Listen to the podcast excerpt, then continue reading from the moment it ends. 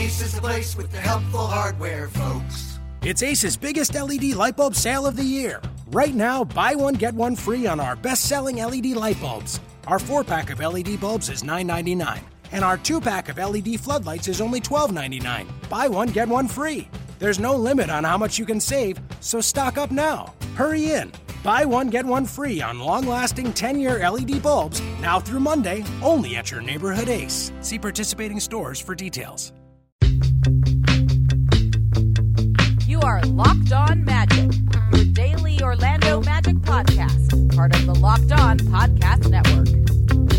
Hello, everyone. It is September 1st, 2016, and you are indeed Locked On Magic, part of the Locked On Podcast Network. My name is Philip Rossman Reich. I am the site expert and editor over at OrlandoMagicDaily.com.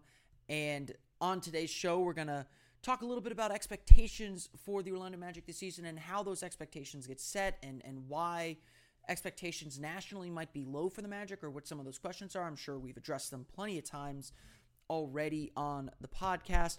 We're also going to talk, continue talking about our list of the top 25 Magic players of all time uh, as we get through numbers 6 through 10 on our list uh, with David Iwanowski of OrlandoMagicDaily.com, a, a contributor over there uh, on the site.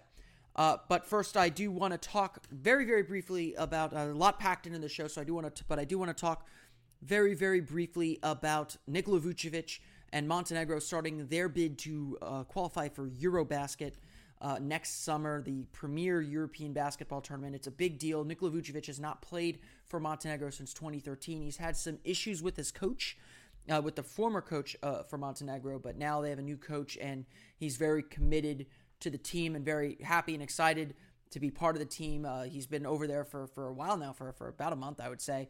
Uh, and he tweeted a photo, of course, uh, from the gym. Uh, certainly not NBA gym, but but very excited to be playing. And Montenegro came out and gave a good show for their home crowd. Uh, they demolished Slovak Republic 97 to 65 over at the Morača Sports Center in Podgorica in Montenegro. Uh, just a dominant performance. Took control early. Uh, we're up 22 13 after one quarter. Uh, went up 40 to 28 after two quarters, and it was just smooth sailing from there. They were up big very, very early. Uh, and Montenegro didn't need Nikola Vucevic very much. Scored 12 points, grabbed six rebounds, five for eight shooting, two for two from the line in 19 minutes of play. Vucevic had six points early, was leading the team in scoring as they took control of the game in the first quarter, uh, and that's really all they needed. Uh, so uh, couldn't didn't get a chance to to watch the game physically, so I don't know how he played defensively. Didn't have any block shots or anything like that, but was plus 18. Pretty much Montenegro dominated a weaker opponent. Like I've like I've said whenever I've talked about this tournament, Montenegro is favored to win their group and advance to EuroBasket would be a huge step uh, for that national team if they are able to do that. And, and surely they'll be challenged a little bit more down the road. They'll play Slovak Republic again. Uh, they've got Georgia, which is uh, the other team that, that could challenge for, for that group as well. But a solid outing for Nikola Vucevic. Not no concerns at all. He made all his he made his shots. Five for eight is a, is a good percentage for him. Uh, and as long as he's doing that and producing at a, at a decent clip for his team, uh, he is having a good tournament. Uh, not expecting a whole lot out of him. He only played again 1933, so if he's playing a regular regular amount of minutes, he's probably getting what 20 points and seven, eight, nine rebounds. I mean, that's that's about what you'd expect from him in this tournament. Uh, so a good showing for Nikola Vucevic as Montenegro wins their EuroBasket qualifying opener fairly easily. Ace is the place with the helpful hardware, folks. It's Ace's biggest LED light bulb sale of the year. Right now, buy one, get one free on our best selling LED light bulbs. Our four pack of LED bulbs is $9.99, and our two pack of LED floodlights is only $12.99. Buy one, get one free. There's no limit on how much you can save, so stock up now. Hurry in. Buy one, get one free on long lasting 10 year LED bulbs now through Monday, only at your neighborhood Ace. See participating stores for details. All right, on to our main topic of discussion today, and that is what to make of expectations for the Orlando Magic. Uh, obviously, the national perception of the Orlando Magic is very different than what, what fans have, and, and it, it varies pretty pretty widely.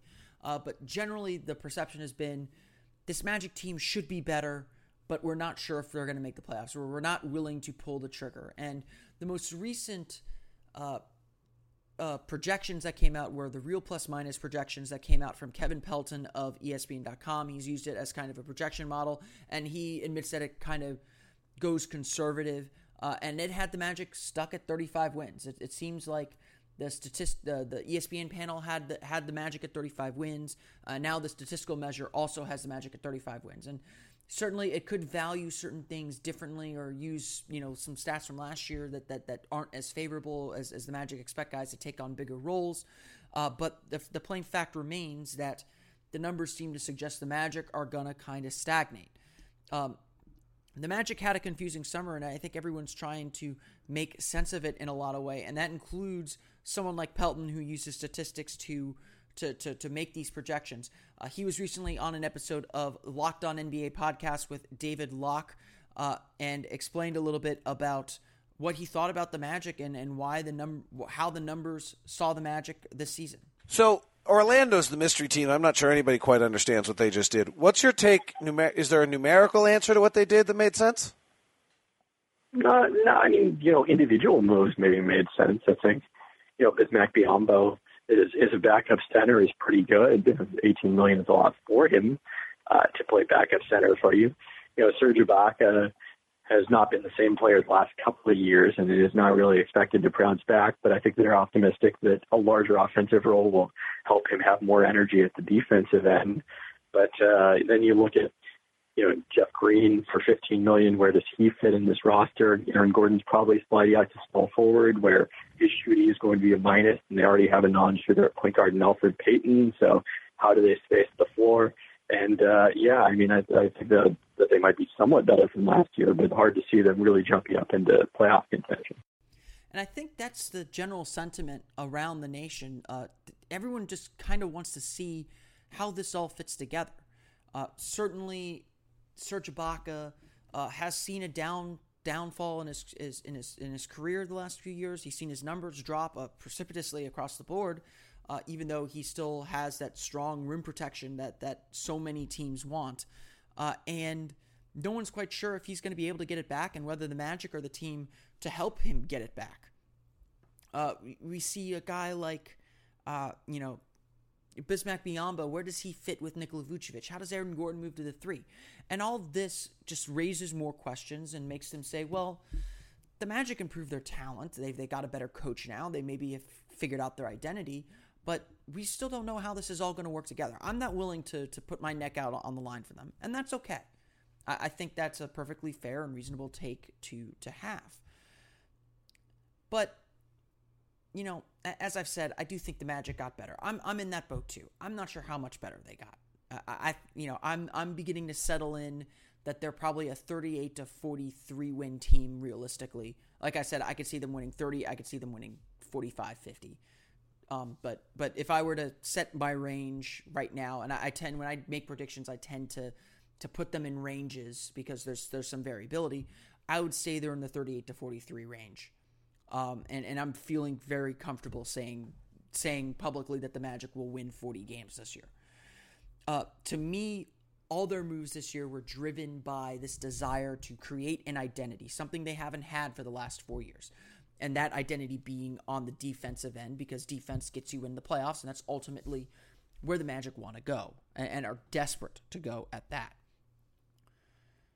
But all these predictions, again, all these expectations cast doubt on what the Magic did. They, they, they, they, we, we live in this era in the NBA now where it's championship or bust, and striving to be in the middle is not something to, to, to celebrate. And so the Magic kind of giving up on this rebuilding plan and and pushing in some chips in a way that doesn't make a ton of sense to a lot of people. And and I, I think this is completely fair if, if this is the perspective you're coming from. Uh, certainly raises questions about whether this team can win a championship anymore. That's not to say the way they were building was going to get them there anyway, but but at least it seemed like they had a direction. They were holding on to assets. They weren't kind of splurging for the sake of splurging. The Ma- I, I'm not sold the Magic are completely in that boat either. Um, I think that that they took steps to get themselves closer to an identity and, and potentially closer uh, to, to getting that star or, or to to finding that that way forward this year. But but it's not an easy straight path, and and and that certainly is being proven out too. To me, this Magic team is going to have to feed off all these kind of negative expectations or this expectation that they're going to stagnate. I don't know if that's Frank Vogel style. I don't know if he's the kind of guy that, like Doc Rivers, you know, puts newspaper clippings up on the on the bulletin board and says this this is what everyone's saying about us. Prove them wrong. I don't know if this Magic team is quite there. I think I think this is a team that's going to say we know who we are, we know what we have to do, and if we do it, we will be successful, and all that noise will take care of itself. You know, the, the 2K ratings have come out or beginning to leak out, and, and the Magic do not fare well, and and certainly there are a lot of questions, and and I think I I made this joke. I may have to wait for the first update before I play with the Magic because it's going to be tough, tough. Not a lot of people are expecting much from this Magic team right now. And so the way the Magic deal with those expectations or those lack of expectations is going to be really telling, especially early in the season. Judging by things Serge Ibaka has written, uh, he wrote a really good article for the Players Tribune about his journey to the NBA, and he wrote another really good article uh, for Sports Illustrated and the Cauldron on his crazy, crazy summer. And everything he says is he's all about hard work, and he's excited for this opportunity to lead uh, and and be the guy for this team and be a leader for this team. Uh, you hear, you know, uh, you see some of the things Evan Fournier has done around town. Uh, you see, you know, you just being around a lot of these guys. I know they're hungry to win. A lot of them are tired of the losing. And so the question is, you know, are they going to be committed enough to, to do to do what it takes to win? Are they going to know have the knowledge to do what it takes to win? And I think that's the next big question for the Magic, and that that'll be the question that they have to answer very, very early on in the season, and expectations change. You do really well, you get off to a hot start, you're you're comfortably in the playoff picture. All of a sudden, it's now we, we don't want to just get in the playoffs. We want to advance. We want to get better. Those expectations will change very, very quickly. The Magic have their goals, and to me, they need to cut out all this noise. They need to not worry about what I'm saying, not worry about what Kevin Pelton is saying, and focus in on what they need to do and their internal goals and expectations for themselves. That's all that matters. That's all they measure. They should measure themselves up to. And if they do that, they should have a successful season. Be sure to listen to Locked On NBA with David Locke, a fantastic podcast. He's had some great guests. He, we, we played a clip earlier this this this uh, month um, from an anonymous scout talking about the Magic. Uh, had great guests like Kevin Pelton on uh, recently. That's a really good episode. Goes through uh, a lot of his projections with real plus minus, why he likes that statistic, as well as really going through every single team in the East and the West uh, uh, on how he projects that they'll do this year. Really, really worth your listen. So head on to iTunes, Audio Boom, Stitcher, uh, and download the Locked On NBA podcast. David Locke does some really great things with that podcast. Certainly worth your listen there. Ace is the place with the helpful hardware, folks. It's Ace's biggest LED light bulb sale of the year. Right now, buy one, get one free on our best selling LED light bulbs. Our four pack of LED bulbs is $9.99, and our two pack of LED floodlights is only $12.99. Buy one, get one free. There's no limit on how much you can save, so stock up now. Hurry in. Buy one, get one free on long lasting 10 year LED bulbs now through Monday, only at your neighborhood Ace. See participating stores for details. And I'm joined now by David Iwanowski, who was on our panel uh, picking the top 25 players in Magic history. David, how are you doing today? I'm good. How are you? I'm doing all right, getting through the doldrums here. Uh, we're recording this on Wednesday afternoon, so I am gonna immediately after I'm done here, I'm gonna be frantically trying to find a stream for uh, Nikola Vucevic's game in Montenegro. Uh, he, he, tweeted a photo before tip off, so uh, I'm excited for some real life basketball in the middle in, the, in late August, early September. But before we get to before we get to that, or, or I actually have already talked about that on this podcast, but uh, before I get to that, and and in the future, I guess, uh, since you already know the results, but you know, ignore me there. Uh, we're going to talk about numbers six through ten on the Orlando Magic Daily Top 25 list of the greatest players in Orlando Magic history, and I think this one is going to be the most controversial of the five. Uh, I'm sure this is always up for debate, and I, I, think you know we all had guys different places, but number ten on our list is probably going to be someone that a lot of people think should be higher uh, because he's such a fan favorite, and that's going to be Darrell Armstrong. Darrell Armstrong, right or wrong at number ten? It seemed right to me. Uh, so, as a younger fan, I'm only 20. I didn't really watch much basketball until the Dwight Howard era. So, for me, grading Darrell Armstrong, it was purely off of statistics and not about uh, what he meant to the team or to the fans or to the city. So, he was a pretty good player, played nine seasons in Orlando, but he never had a strong star season that some of the players ranked ahead of him had, and that is a big reason why he was only at number 10 on the list. I'm not sure exactly who I would want to bump back for him. And I, I think I think that's completely fair. Certainly with Darrell, it's a lot more about sentimentality than it is about his numbers. I had him number six on my list. You had him number 12. Um, I actually, I think I actually had him the highest of any any person on the panel.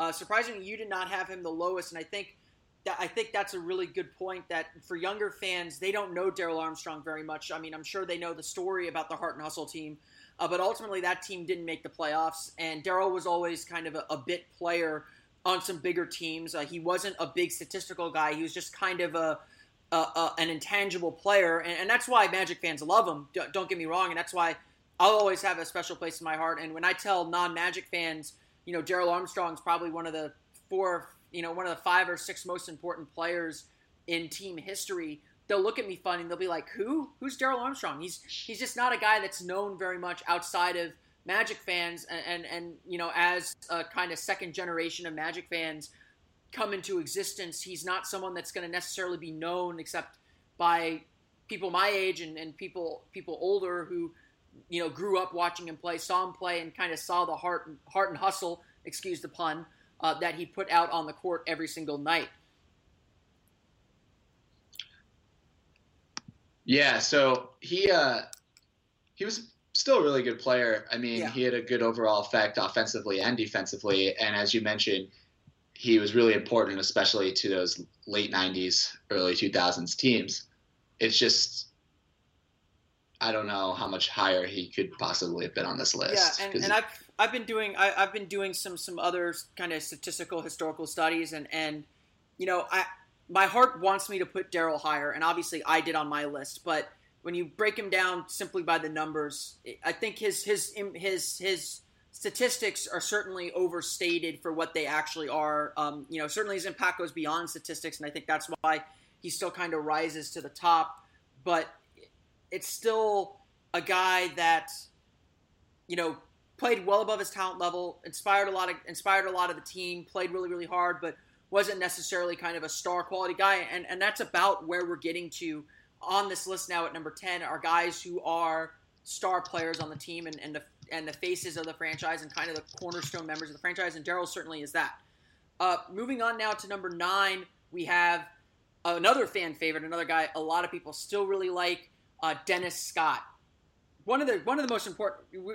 How would you evaluate Dennis Scott's career? I mean, I I, I know Rick Kamla of NBA TV always says Dennis Scott is one of the most influential players in NBA history for how he used the three point line and revolutionized the three point line. Yeah, I agree with that statement. I mean, he was a great three point shooter in a time where three point shooting was not as prevalent as today.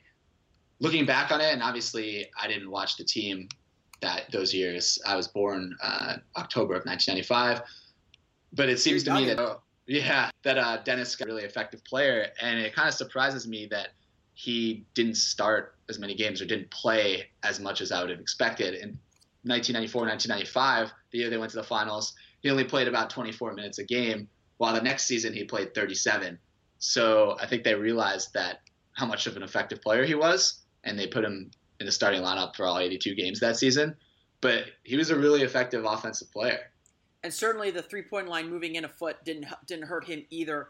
Uh, through his career with the Orlando Magic, so that's seven seasons, he shot 40.3% from beyond the arc. Amazingly, only took five and a half three pointers per game. Uh, by the 96 season, he was taking 7.7 three pointers per game. I mean, the Magic. I mean, it's it's so difficult for for people who watch the NBA now to kind of remember and understand this. Nobody used the three point line effectively in the NBA back in the mid 90s. Uh, the Magic and the Rockets were really kind of revolutionary with how they began using the three point line as a way to spread the floor for their big men. Uh, and Dennis Scott was a big part of that. He was he was probably the best three point shooter in the league. I mean, he never won the three point contest, which is contest, which is really a shame. But uh, he was just a marksman, and you had to account for him at all times. He wasn't a, a cutter like a Kyle Korver, but even as a sta- even as a spot up shooter, he was someone that a defense had to know where he was at all times, or he'd drop you know 10 threes on you like he did against the Hawks in '96. Yeah, and that was such a such a huge weapon, especially back then when not as many teams were shooting threes. To have a guy who can do it so effectively and make that a, a consistent part of the offense was a big deal, and part of the reason that the team was so successful offensively. Yeah, and uh, and again, this is, he's just such a fan favorite as well. Just a great personality, uh, someone that really grew up with the Magic. Uh, he was the second ever first round pick by the Magic in, 19, in the 1990 NBA draft, uh, and really helped change the team in a lot of ways, and, and accepted a role and, and, played really well for a title contending team. Moving on to number eight on our list, another fan favorite, another guy that that some people might say we've ranked a little too low, especially considering who we have number seven. Uh, but number eight is Jameer Nelson. What what can I mean? This is certainly a little bit more in, in your wheelhouse. I, I think I, I, think you did you write the the the recap on Jameer? No, you wrote you wrote. You I wrote Rashard's. You wrote yeah. Rashard at number seven. That that that, that ruins that surprise. Uh, but Jameer Nelson, obviously, you know, one of the longest tenured Magic players, one of the guys who's who's really beloved for sticking with the team for so long. What are your thoughts on Jameer Nelson when you look back at his time uh, with the Orlando Magic? Jameer Nelson was a huge player for the team, obviously, first round pick. Came up with Dwight. They really grew together. He was an effective point guard, specifically offensively. Good scorer. He could shoot the ball. And he made an all star team in 2008, 2009, something that a lot of analysts forget. Uh, I forget which podcast it was, but someone recently was talking about Dwight and saying he's never played with a good point guard. But Jameer Nelson did make an All Star game in 2008, 2009. He was a leader on the team, and he was a very good offensive player. I didn't have him higher just because he didn't quite reach that game changer level for any specific season. So it was kind of like the Darrell Armstrong situation, where he had a nice effect over his 10 seasons in Orlando, but he was never quite that superstar that perhaps they would have needed to win the championship in 2008 2009 or perhaps they would have needed to keep Dwight Howard in Orlando. So that's why I believe he wasn't any higher on this list, but I think he definitely deserved to be in the top 10. For sure, and certainly for his longevity, and and, and it isn't that. I mean, Jameer Nelson deserved to be an All Star in 2009. His his stat line that season was incredible in 42 games. He shot 50.3% from the floor, 45.3% from beyond the arc. This is in more than half a season, so these stats are pretty robust. 16.7 points per game and 5.4 assists per game. He was really, really good that season, deserved the All Star push that he got. And, and if he hadn't uh, injured his shoulder, who knows what that Magic team would have been. Uh, he was, I mean, he the, the, Magic's coming out party in 2009 was against the Los Angeles Lakers when Jameer Nelson just tore up Derek Fisher. Uh, and, and, that was that served notice to the entire league that the Magic were a serious threat for the title. And you know, maybe two two weeks later, he was on the shelf for, for pretty much the rest of the season. Uh, a lot of fans still kind of bring up the fact that he came back in that 09 finals, and some people believe that cost him the championship. I don't believe that. I think the Lakers were the better team that series, and and just knew how to knew how to stymie Dwight Howard and had the right matchup for that. Uh, but Nelson was always a guy to me that just did what his team what his team asked him to do. Uh, he was a capable scorer. He wasn't a traditional pass first point guard, which is maybe what the Magic needed. Maybe the Magic needed a little bit more from that position while they were contending. But Nelson was more than serviceable. He knew how to run Stan Van Gundy schemes. Uh, he fit that team perfectly, and frankly, I, I, don't know what more you could ask for. Ask for a guy that that that was really a borderline All Star for much of his career in Orlando, especially beginning with that 2009 season. Uh, he just he, he, was a scorer first, and that was always his knock. Um, but he had a perfect pair and, and was the perfect guard for that 2009 and even that 2010 team that, that nearly won the championship. Yeah, and health issues were a thing, obviously. Um, Yeah.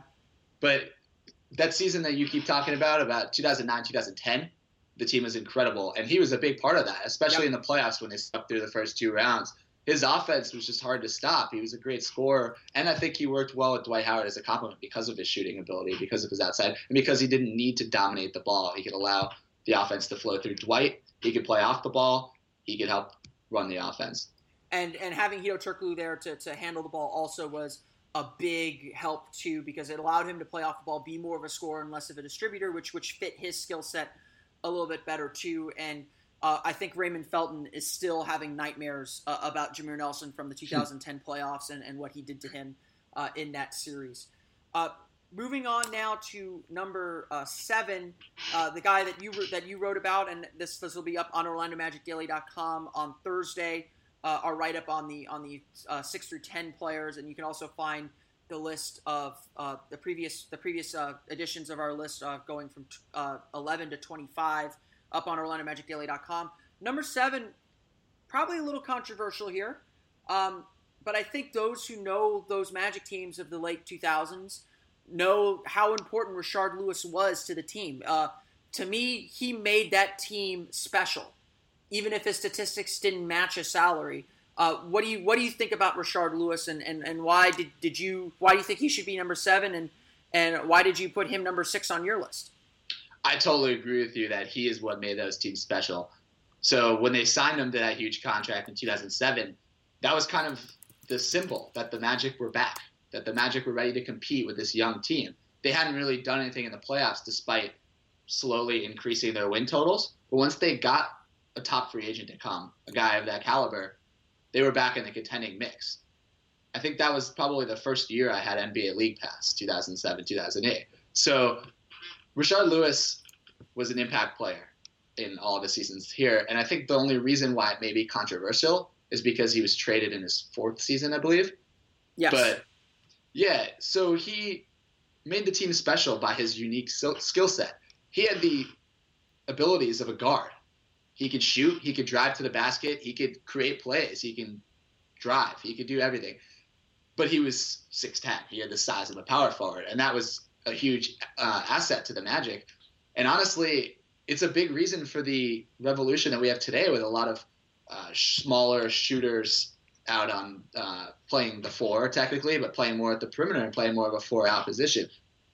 So he that that team was even mentioned in Sam Hinkie's letter for creating this movement. And without Rashard Lewis, they wouldn't have been able to do that. Without a guy at the four position who is really versatile, could play the offense of a guard, could space the floor for Dwight Howard, but could also bang down low and prevent easy opportunities from opposing big men. Without that, the Magic definitely weren't a title contender. Yeah, and- and, and that one- was really important. And one place the Magic really underused him, I think, was on the low post. He was actually a very, very good low post player, even against other power forwards.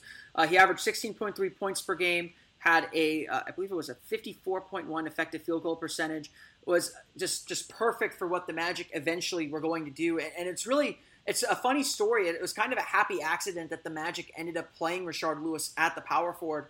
Uh, Dwight Howard tore Tony Battie's rotator cuff in practice, just going, just playing against each other and that left the Magic with a big hole at power forward. And Stan Van Gundy came up with the idea to, to put Lewis there. Uh, it forced him to sacrifice some of those post looks, and fact, sacrifice some of his scoring. Uh, but Lewis was always a consummate teammate. He did whatever the team asked. He did what the team asked him to do, and he didn't maybe score at the level that, that everyone wants a max contract player to score at. And eventually, the Magic did have to trade him because he was eating up a lot of salary, and and they brought in Gilbert Arenas for for better or for worse. Um, you know that that deal can certainly be criticized uh, till the cows come home. Uh, but Lewis was a really solid player and, and an instrumental to uh, turning that team into a championship team and making it really really special. To where you know when we talk about who created the Golden State Warriors and the juggernaut that they that they've become, we go you go from the seven seconds or less Suns to the 2009 Magic pretty pretty quickly, and the Magic were really the first team to make the finals using the three point shot, using this this uh, pace and space style uh, to make the to make the finals. They're the first team to really compete for a title uh, with that style of play and, and show the league you can be successful playing defense with a smaller lineup and shooting a lot of threes. Yeah, and So his first two seasons in Orlando, he averaged almost 10 win shares a game, which is high. Um, and I think if you look at his overall effect on the team, there's not much. I, I can't see much to complain about with the contract. I guess yeah, they gave him a lot of money, but if you want a player, you have to pay him what the value is. And I think anybody who criticizes him for making so much money and not averaging whatever 20 points or uh, or I guess would be the type of person to like look at someone like Al Horford and say maybe he's not worth a max contract because he only averages 14 points a game, which I think nowadays people are past that point of view and realize that there's more than just simple box score stats. Sure. And I think Sure. the overall effect that Lewis had was remarkable, and that's why he's towards the top of this list. Yeah. Uh, moving on now to the final guy we're going to talk about on today's show, number six, the original Magic Man, Nick Anderson. Uh, I, I think nationally people still have uh, some reservations about.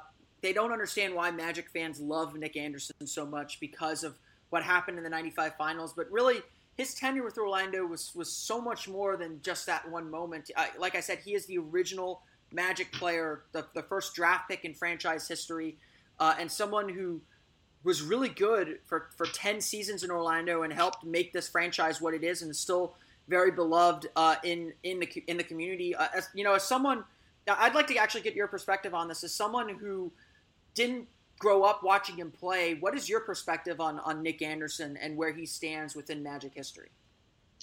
Yeah, so I've seen enough of that 94 95 team in that era to see the kind of overall effect that Nick Anderson had on both sides of the ball. Not just that, but as an overall leader with the team, like you said, he was there from the beginning.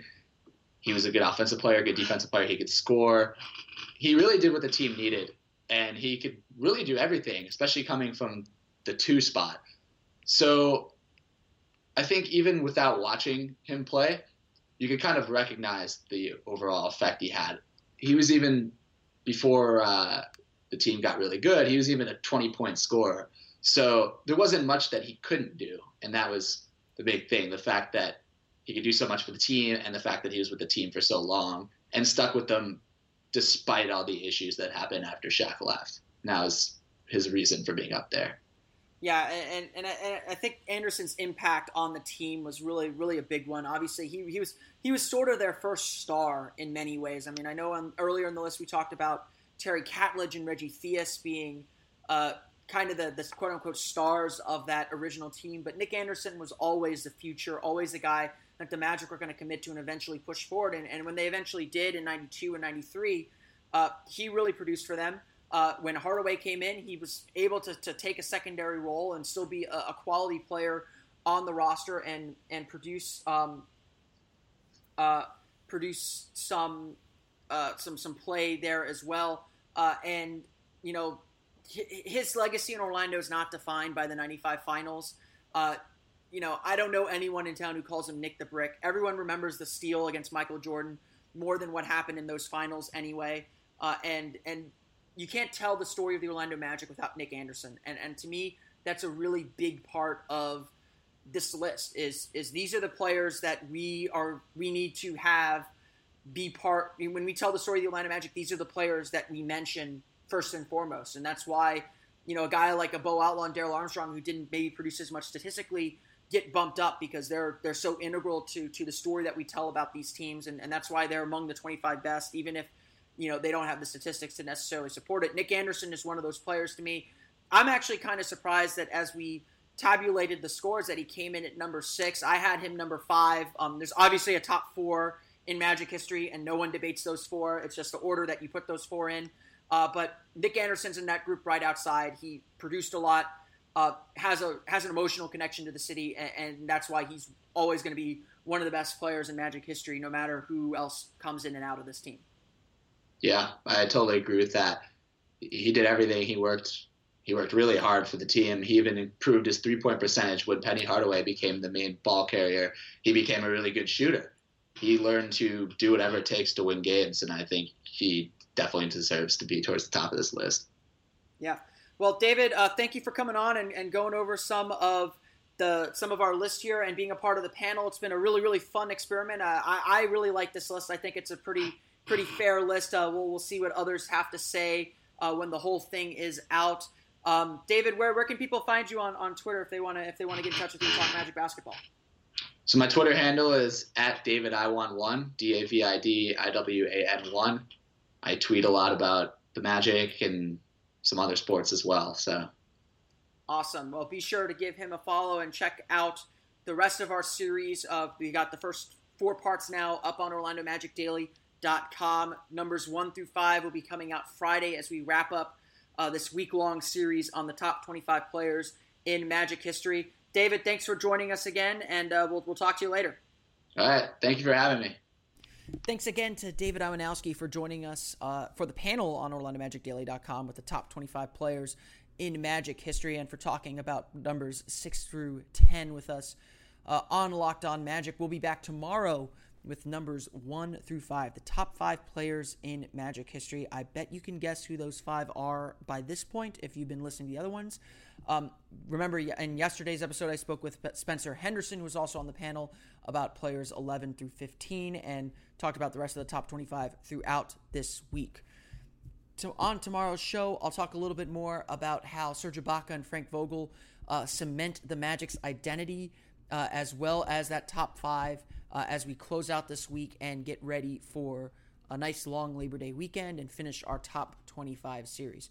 I want to remind everyone again to follow us on iTunes. You can download us directly to your iTunes enabled listening device on iTunes. Uh, get us on Audio Boom and Stitcher as well. And we're also on TuneIn Radio. Be sure to tell your friends about us. Let everyone know about us. Tell them to give us a five star rating. Uh, let us know what you think about the show. Uh, leave us a comment. It really helps us get more notice on iTunes uh, as well. And be sure to listen to some of the other great podcasts on the Locked On Podcast Network. Just about NBA, every NBA team is covered. Almost every NFL team is covered now, too. Uh, and there's some specialty podcasts, too, including Locked On NBA with David Locke. He does a fantastic job on that podcast. Uh, we used a clip from uh, yesterday's episode uh, with Kevin Pelton of ESPN.com. Be sure to give that a listen. You can download that on iTunes and Audio Boom as well. Until tomorrow, everyone, I want to thank you all for listening to Locked On to Magic today, and we'll see you tomorrow. You are Locked On Magic, your daily podcast on the Orlando Magic, part of the Locked On Podcast Network.